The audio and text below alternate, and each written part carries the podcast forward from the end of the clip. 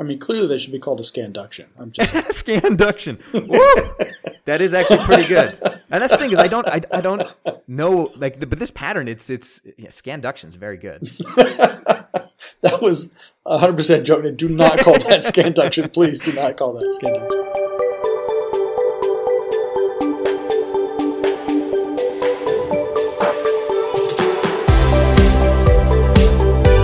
Welcome to ADSP, the podcast, episode 119, recorded on February 16th, 2023. My name is Connor, and today with my co-host, Bryce, we interview Zach Lane. This is part 3 of a 5-part interview. We talk about why APL and Haskell are awesome and why C++ developers should be interested in learning other languages. Let's switch to APL now, though. APL. So the question was, why am I so enamored or obsessed with the language?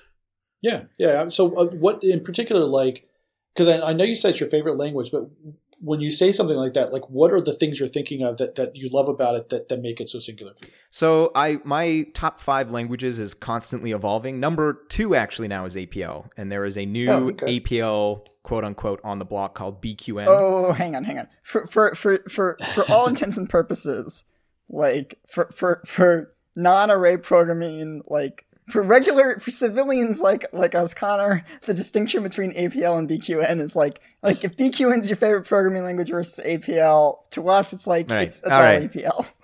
I mean, there's a few array language listeners that appreciate the difference, but you're correct. So is that like a nerdy gag that each letter is this sequence letter? Yeah. It was supposed to be, if it's +1 on each, it should have been BQM, but they messed it up. So now the joke is that it's Fibonacci plus APL, which I think is very funny. So what do I mean? I can give my analysis as to why you like APL. Go ahead, Bryce. I think one of Connor's primary programming interests is the design of algorithms, not the design of applications, of like full applications or libraries. Connor is interested in like how do I construct an algorithm to solve this particular type of problem? Like, what's the best algorithm for tackling this problem? And for a question like that, a language like APL offers a great deal of simplicity and elegance, and I think Connor has this desire for very elegant solutions to these problems. And so, when Connor says it's his favorite programming language, he doesn't mean like he's going to go like write, like an application in APL, because that might be a little bit more challenging. But what he means is that like he loves solving these algorithmic problems, and that APL is a great tool for that, and APL-like languages. Am I close, buddy? That's not entirely wrong. I would agree. I mean, at some point, I do plan to start building larger projects in these languages to really find their sharp corners. But like, there's like a list of 10 reasons why I love these languages, and I've also started in the last couple weeks to appreciate that like these languages are really misunderstood. Like everyone, sure, they make fun of the glyphs and whatnot, but it is a very, like, the glyphs aside, it is a notation, and it doesn't even really need to be the notation. It could just be a wordified version of it, but like it's the best way to think about solving problems. And honestly, like I had this path from C++ to becoming really familiar with the C++ algorithms and falling in love with them. And there's a lot of, when you start to learn about, count if and partition, you unlock the ability to suppress unnecessary detail. And like there's this subordination sort of looping and indexing and off by ones. You have count if, you pass it a unary predicate in the form of a lambda, and that's so much more elegant and expressive, in my opinion, than compared to writing a hand-rolled full for loop. And then I went from sort of C++ to C++ algorithms to Haskell, where expressing the same kind of idea with sure worse performance, but like writing a lambda or composing functions, especially compared to before ranges in C++20, is just so much more elegant. And there's a richer set of those algorithms. You know, that's one of the things is that with the C++ algorithms, we have lots of reductions and lots of maps, you know, things that go from a list of values to a value is a reduction, and things that go to a list of values to a list of values is a map. But there's this third category of algorithms in my kind of mental algorithm taxonomy called splits. You know, I used to refer to them as anamorphisms, but for reasons I'm not going to get into, it's actually a bad description. So splits go from like a list of elements to like a list of elements. So like stood, ranges, views, split is a great example, but we're getting a bunch more with chunk by chunk. You know, I think there's a couple others coming, but the point is like those exist in Haskell. And so like my mind was just blown away by Haskell. It like increased my ability to like solve problems and think about problems. Like it blew my mind by like an order of magnitude. And then like, so I went C++ to C++ algorithms to Haskell, and then I landed on APL. And APL, it adds another order of magnitude for your ability to like play around with solutions. I can code 5 different solutions to the same problem. Like I'm working on a talk idea or a YouTube video idea, which is going to be the 8th problem. So in the last couple episodes, we talked about problem number 6 and 7, max gap and max gap count. And now there's a new problem that I've discovered, which is I was shocked that Bryce could not get adjacent difference. I was just like yelling at the screen. I was like, adjacent difference. What are you doing? Adjacent difference with a custom comparator. What are you doing? The current wording in the standard for adjacent difference, I wrote all that word. Oh, really? And you still didn't get it. That's great. And we have adjacent transform now, which is the better named, because adjacent difference is one of the worst named algorithms because it encodes the semantics of the default binary operation. But yeah, and to pause on before I get to problem number 8, I've like, so upon thinking about Bryce's solution to the max gap count that is just a single reduction, I've come up with a word now for this pattern where you can use basically a scan followed by a reduction, which doesn't actually fit into the max gap count one, but it is for Kadane's algorithm and for max consecutive ones. And it's called a double fold, which like there'll be a whole talk or YouTube video on this, but it's the idea where you have like clearly they should be called a scanduction. I'm just scanduction. Woo! That is actually pretty good. And that's the thing is I don't know like but this pattern scanduction is very good. That was 100% joking. Do not call that scanduction. Please do not call that. This clip is going to end up in a talk when I'm talking about the double fold that can be used. But so I don't want to belabor this point, but the next problem 8 is 3 consecutive odds. Does a list of integers contain 3 consecutive odds? And the beautiful thing about this problem is, one, it ties in beautifully to some of the other problems from 1 to 7 in this list of problems I'm coming up with. But there's 3 separate like categories of ways to solve this. One is just by doing not an adjacent transform now, actually you can do an adjacent transform because you can pass the number of elements you look at as a template parameter. But to me, I would just do that as a straight up left fold, right? I mean, I would pass in a tuple that says here's the current number and here's how many odds I've seen so far, and at the beginning would just be 0, 0, and then you proceed through and you say like, do I see an odd? Oh, great. Then I'm going to return that number and then increment the other number by 1. Right. And so then the next iteration, I would say, do I see the same number? Is it also odd? Or do I see another odd, I should say, right? And then and so on, right? I guess the first one doesn't need to be the actual number. It just needs to be a Boolean. Like I just saw an odd, right? Yeah.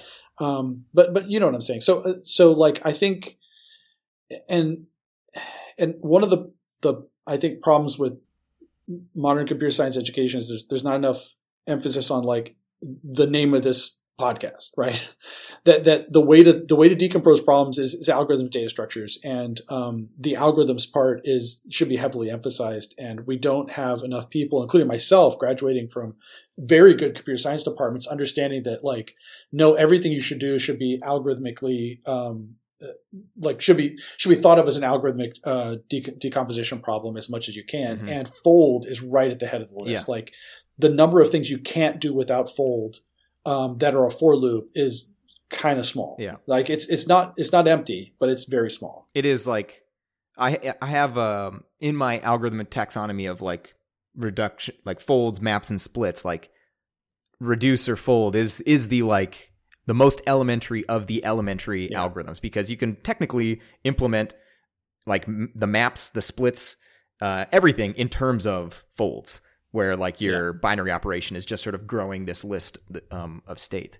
So exactly your solution is the double fold, where you basically have two binary operations, and like you can simplify three consecutive odds into not maximum consecutive ones, but if you turn your list of integers into a list of ones and zeros where they represent whether it's an odd or not, you now basically have a different flavored maximum consecutive ones, where it's not max, it's like, is the maximum consecutive greater than or equal to 3? This is just a transform reduce. So what you described is a two pass, and I'm saying like you can do it with a fold. That's what I'm saying as well, is that you can. A double fold is maybe poorly named, but it actually is only one pass. Oh, okay. It's a one pass algorithm that successively for each element in your sequence applies there's different binary operations, and that two pieces of state, that's the key point, is that you're carrying your current number of odds you've seen so far and the global maximum of odds in a row you've seen. So like you're always max is your second binary operation, and your first binary operation you can do with something called a phi combinator, but basically it's your current so far and you always multiply it by whether it's an odd. So if it's not an odd, it resets it back to zero. So it's just the way that I'm thinking of doing this in my head, and I'm thinking in particular about an implementation that you can parallelize, and in particular one where you can reorder the inputs. And what I have in mind is you do a transform where it's taking in three input sequences. The first is 0 to n minus 2. The second is 1 to n minus 1. And the third is 2 to n. And then that returns you whether or not all three of those consecutive elements are odd. And then the second one is just a plus reduction. And the way to do it that way is that then you can just call like a C++ standard transform reduce with a parallel algorithm policy, and it's fine if the input gets reordered, because the input is essentially a pair of the three of the consecutive elements. Right. Yeah, that's interesting, because I mean, my goal is always like for radical simplicity wherever I can get it. So like to me, it's just a fold. I don't want all this other stuff. Yeah. It's just a fold. But what you just described is interesting, because then you make it embarrassingly parallel, and then you can just go out and do it in chunks. Yeah. That's really nice. Yeah. That is what they pay me for. In spirit, like this now covers kind of two of the solutions. So you encoded the second solution in a transform reduce, but like so. This double fold, or a scan followed by a fold, the one that basically Zach explained, is the first way to solve this. One of the three categories of ways. The second way is what you solved it, and I categorize that as the slide. So like you could also do this, wouldn't be as performant, but do a slide or an adjacent, which looks at three at a time, turns those into Booleans or ones, and just checks, are any of those, sliding windows of threes true for all odd? Then there's a third solution, which is basically turn everything once again into zeros and ones, one being an odd, or trues and falses, and then do a split, or what they call like a chunk by in C++ 23. Mm. And you're looking at two adjacent elements, and you want to split by them being not equal to each other. And then you're basically going to get a list of lists, which are all consecutive ones, all consecutive zeros. And then you can either do reductions over each of those sublists, or filter out the zeros and then just map the lengths over all the sequences of ones.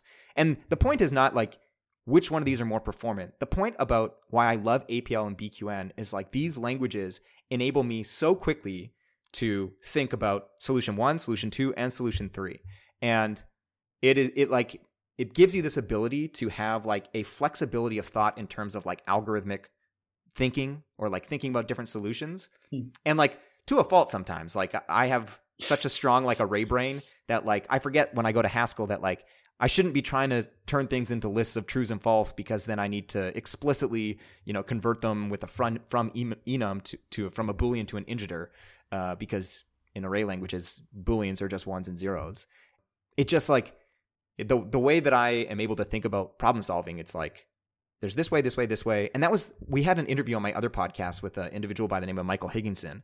And he articulated something so well that like, sometimes like there's different reasons that you write code a certain way. Sometimes it's for performance, but sometimes it's for readability. Sometimes it's for the ability to refactor something in the future. Sometimes it's, you know, you're putting more like, there are different reasons to write code different ways. And I think in C++-topia and Rust-topia, like we're always about perf. But like array languages, especially APL and BQN, aren't necessarily like focused with like perf is number one. And so it just like changes the way you can think about things. And on top of that, like there's a bunch of other reasons, like array languages aren't at all known to be combinator languages, like languages that provide you with primitives for composing functions. And like when we think about composing functions in C++ or Python or whatever, people think about like the bash pipe model where you pipe one thing to another thing. And like that is like composing unary functions is like a very, very simplified model of what's possible with like different types of function composition. What if I want to compose two functions? The first one takes two arguments, evaluates that, then you have a single argument, then you pass that to another function that's a unary function. How do you do that? Well, you're going to have to write some custom function in C++. But like in languages like Haskell and BQN, they have primitives where you can just have a binary function on the right, a unary function on the left. You put your what's known as the B1 combinator in between, and then like it just automatically composes. So like what's really important in that composition is just the two functions and the pattern. The name of the arguments isn't important, like the braces defined or like the parentheses to define a lambda. All of that stuff is just like unnecessary. And BQN and APL are like the only two languages, and maybe Haskell, that like provide you with this ability to enhance the way you think about function composition, enhance the way you think about solving things algorithmically. And there's also just on top of it, like especially with APL, like it's unbelievable the amount of thought and beauty is put into the glyphs. Like people make fun of them all the time, but it's like making fun of Chinese because you don't speak Chinese. It's just like, you know, or like, you know, there's a quote that's like, would you say you don't, like Russian poetry is not understandable because you don't speak Russian? Well, it's like, no, you would just acknowledge that you don't speak Russian. Whereas no one does that with APL because every language for the most part looks similar enough, you know, Python to Java to C++ to Rust. Like they look similar enough that, you know, it's like, oh, well, this one looks so different, it must be unreadable. When in my opinion, like the amount of time that it takes to read, you know, 2 or 3 lines of APL, which the equivalent in C++, you know, with like template arguments and just like, you know, everything. It's just like, I think APL is actually much easier to read. Yeah, and like C++ has no great claim to readability. Although, and yeah, you and I have had this discussion in the past, though. One of the reasons that I find it hard to read your APL is because there's all these order of operation things that you prefer to leave implicit in your APL code. And I think would be a lot clearer if you just put the parens, but you feel that the parens make it less elegant. But I mean, so in certain cases that is the case, but like I also had this, I mean, this has come up now once or twice across the two podcasts that I have, that like one time at work, I pointed out that like in APL, there is not really any precedence. There is some precedence between operators and functions, but like if you just have a series of functions, it's just linear. It's just right to left, which you can argue is the wrong order, but it's just like, it's just, if you have like 1 + 2 × 3 divided, you just process right to left. Whereas in school, we teach bedmass or pedmass, whatever country, like, and it's just like, I brought this up in a meeting once and got like, heck, I don't know what the word is, heckled or whatever. And people were just like, whoa, like, how can you say that the APL model's better? And I was like, because there's no model, like there's no rules. It's just right to left. Every function has the same precedence. Like you just read it in a line, whereas you have to memorize this like hierarchy of binary operations. And it's like, yeah, but my issue is that like if I'm a newcomer to APL or BQN and I don't know which things are binary operations versus unary operations versus like, you know, in input or something, then like it may not be clear to me that like, oh, this is like, you know, there's some nested function call, some nested operations being called here. Whereas with the parens, it would help me at least understand sort of the structure of the calls that you're composing. So, I mean, I think there's an argument to be made there for sure. I mean, I agree with what Connor's saying because having written – I mean, if you ever written an interpreter, you know that as soon as you put stuff in like RPN, like reverse Polish notation. I'm not sure why the word why the country of Poland is in there, but we can ask whenever you write stuff that way. Get back some time. Yeah, we'll just run. Do you know why RPN is called RPN? Just real quick. Yeah. So, so as soon as you do that, you have operand, operand, operator, operand, operand, operator, and it's just it looks like the stack. It looks like exactly what the stack is doing all the time. Yep.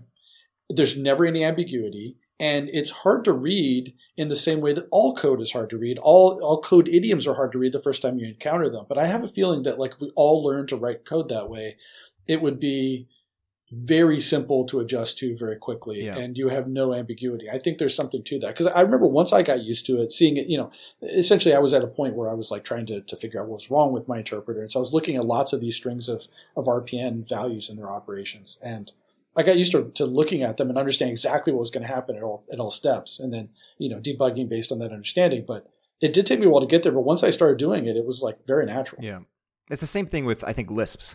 People talk about how like Lisp is the lots of silly parentheses, etc. But like there are no more parentheses in a Lisp program, relatively speaking, compared to like Python or C++.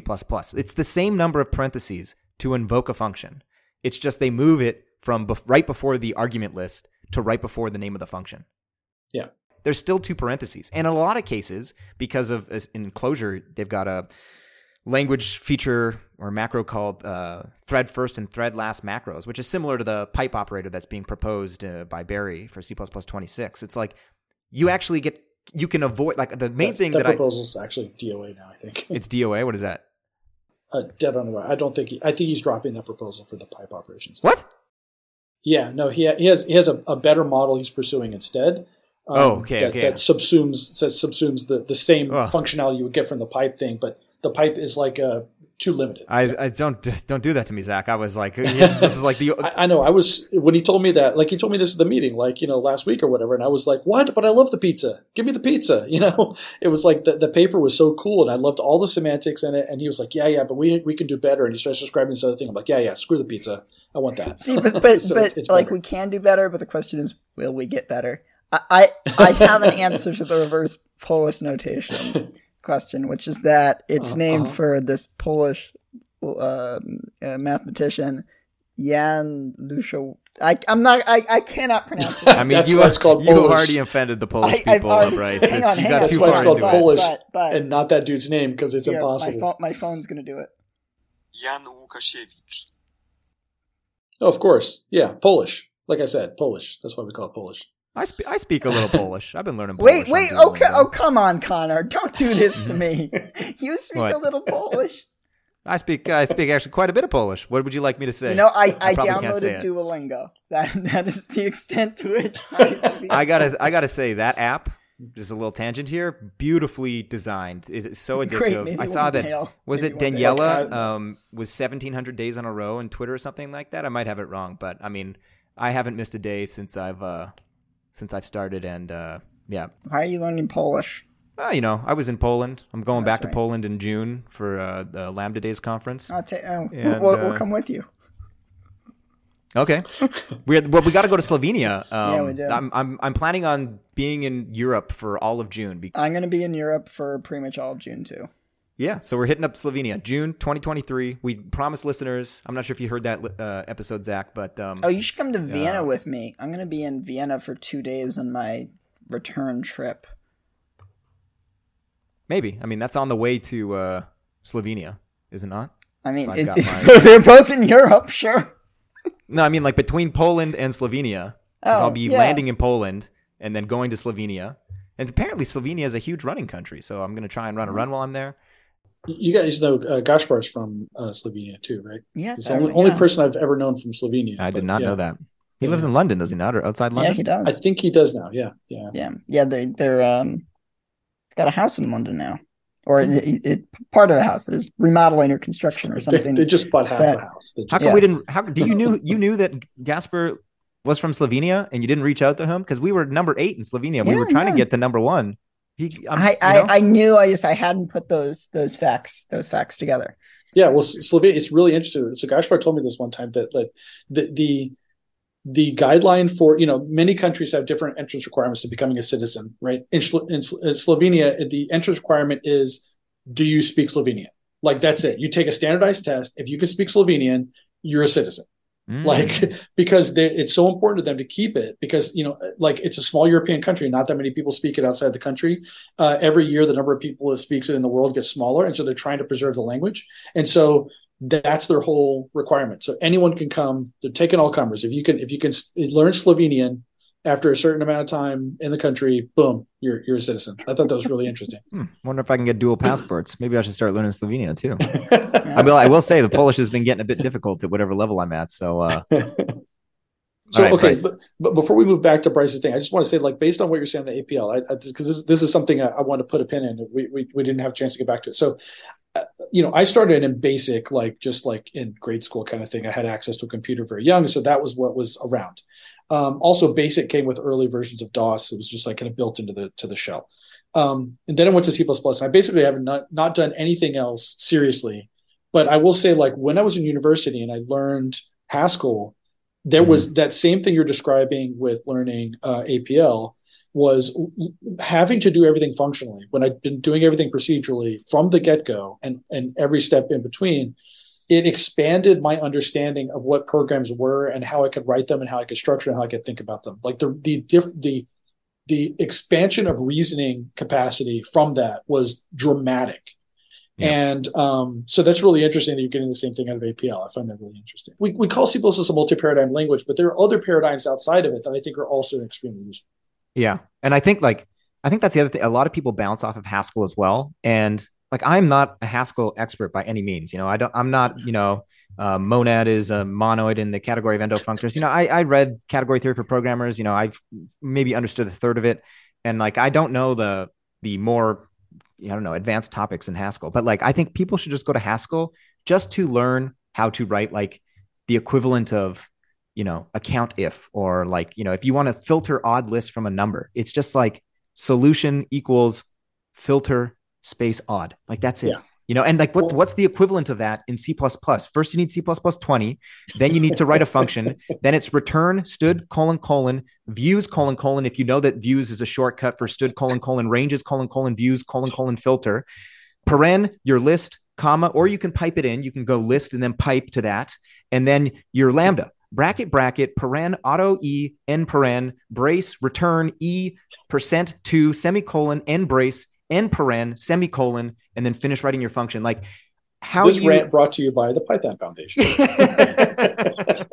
And it's really like, not selling the language very well here. I just like, don't get me wrong, I'm so excited about real modern like C++23 and C++26 C++, because the kind of code that I can write is getting like very close to, you know, the kind of functional things. Is it as elegant? You know, does it subordinate as much detail? No. You know, are the namespaces a bit irritating? Yes. But like, it's so far from what was possible in C++11. And I just think that like going to Haskell and just learning how, like how to compose a few basic functions really gives you an appreciation for like what could be possible in C++ and why like C++ ranges is so important. And like, we talk about ranges all the time and like never talk about the fact that like it falls into this category of a paradigm of programming, which is not really widely known, called collection-oriented programming. And it guarantees basically like single iteration over your sequence. So like when you compose a bunch of things, whereas if you were doing that in C++11 without composing things, you're mapping over, iterating over these sequences, you know, however many times you call these algorithms.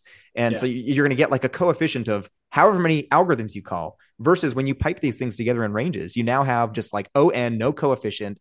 It's just, I'm very excited.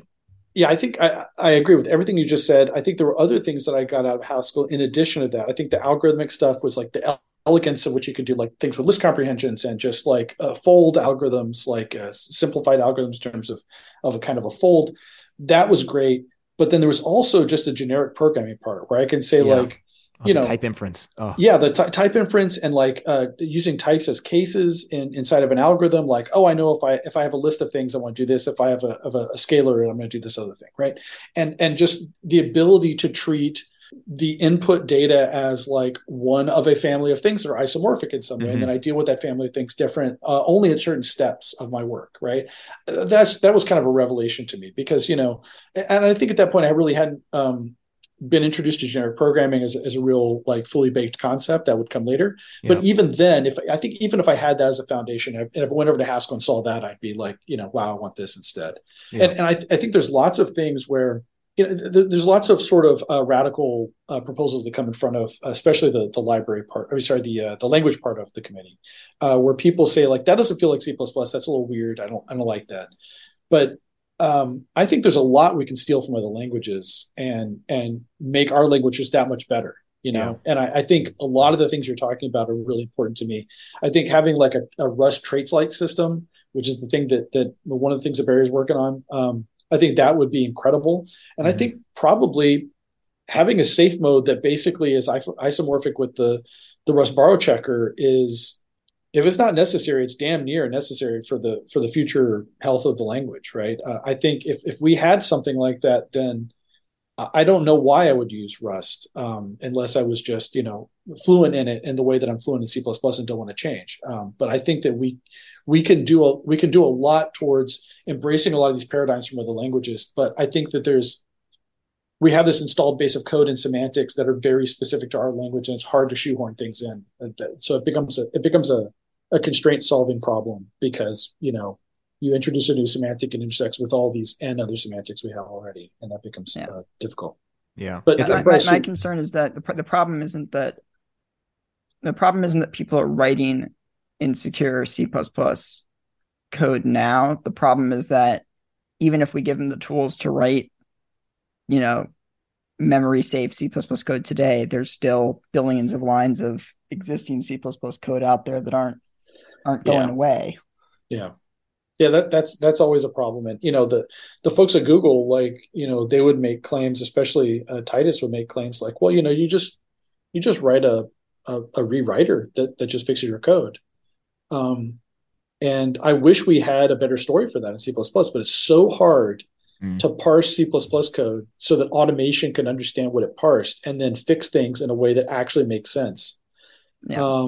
And I think it's a lot harder than, I mean, the reason Google can get away with saying stuff like that is because they have like, you know, whole teams of people that do exactly this task. And so if you have that kind of scale, then often you can do these kind of interesting transformations, but the rest of us usually can't. Be sure to check the show notes for links to everything we discussed in today's episode, as well as a link to a GitHub discussion if you have any questions or comments. Thanks for listening. We hope you enjoyed and have a great day.